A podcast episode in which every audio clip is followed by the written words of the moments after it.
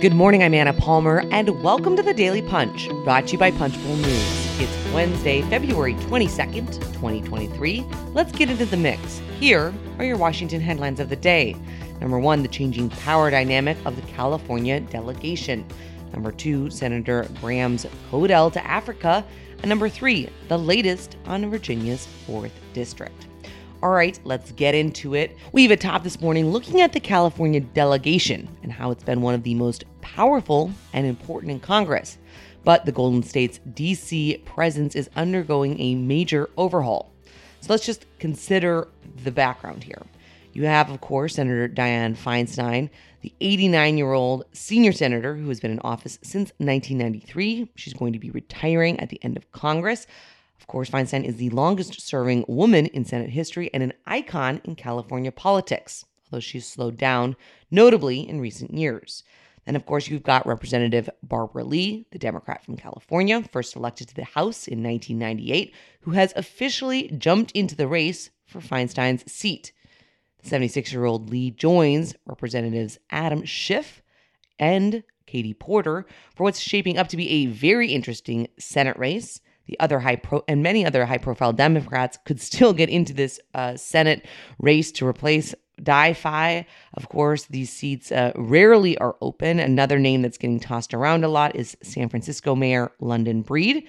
Uh, Lee, Schiff, and Porter must give up their House seats to run for Senate. However, of course, any of the three could drop out of the race and file to run for their House seats again. California's deadline is March 2024. Of course, Speaker Emerita Nancy Pelosi has taken a very different role in the 118th Congress, and there's a lot of question about whether she'll serve uh, this entire Congress. She said yes repeatedly, but a lot of skepticism remains. The large California Democratic delegation was a huge block of votes for Pelosi during her rise to power. And of course, the 82 year old Pelosi was replaced by another Californian, Republican Kevin McCarthy, as Speaker. Still, you've got former Democratic Representative Karen Bass, another high profile figure in the delegation, was sworn in as mayor of LA two months ago. And there are a number of aging Democrats. Representatives Grace Napolitano at 86, Maxine Waters at 84, Anna Eshoo at 80, and Doris Matsui and John Garamendi are both 78. A number of other California Democrats are in their 70s. So, of course, not saying that any of these members are leaving the cycle or that Democrats will lose control of the seats if they do, yet it's clear that a number of California Democrats are closer to the end of their career than the beginning, and their departures would contribute to turnover in the delegation. There's a couple of other things worth watching here. One, uh, just looking at the exodus of people from California. California lost a House seat following the 2022 census. That's the first time that's ever happened. And now there are Californians who are sick of high, the high cost of housing in particular, but crime, long commutes, and other factors that have been playing into this exodus. The Golden State still has 9 million plus more residents in Texas, but the gap is closing. Another thing to watch California has gone from a projected huge budget surplus to a huge budget deficit. And this is going to be a serious problem for Democratic Governor Gavin Newsom, a potential 2024 White House hopeful. And we expect the delegation will get pulled into this fight. We'll have to see how it impacts this cycle's congressional races.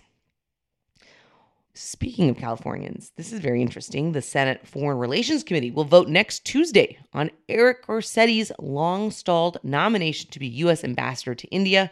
The former LA mayor was first nominated to the post in July 2021, but he failed to win Senate approval. President Joe Biden renominated Garcetti on the first day of the 118th Congress. Of course, his prospects, unfortunately for him, have not gotten much better since the uproar over his handling of sexual misconduct allegations against a top aide in his mayoral office surfaced. In the face of strong GOP opposition, it's likely that Majority Leader Chuck Schumer, who just visited India, would have to burn valuable floor time to confirm Garcetti. The White House, meanwhile, is eager to get Garcetti confirmed. The Foreign Relations Committee has a somewhat regular practice of holding over certain nominations for an additional week, so that's possible here as well. It is something that we are going to be watching very closely in the coming days.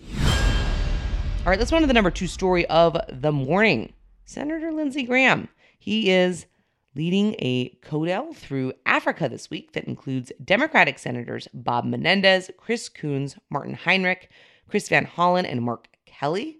Menendez, of course, is the chair of the Senate Foreign Relations Committee. This comes as there are a ton of codels traveling uh, across the world as both chambers are out of session. According to the, the itinerary for this Africa trip that we obtained, Cindy McCain is joining the CODEL. McCain currently serves as U.S. ambassador to the UN Food and Agriculture Agencies. She is based in Rome. After leaving the Munich Security Conference this past weekend, the group headed to Zambia and then South Africa. They're also going to be spending a few days in Botswana and Morocco before returning to Washington on Monday. We've got all the details of the trip, what they're doing, where they're headed uh, including a trip to Victoria Falls in Zambia, one of the world's largest waterfalls. Um, so you can check out that.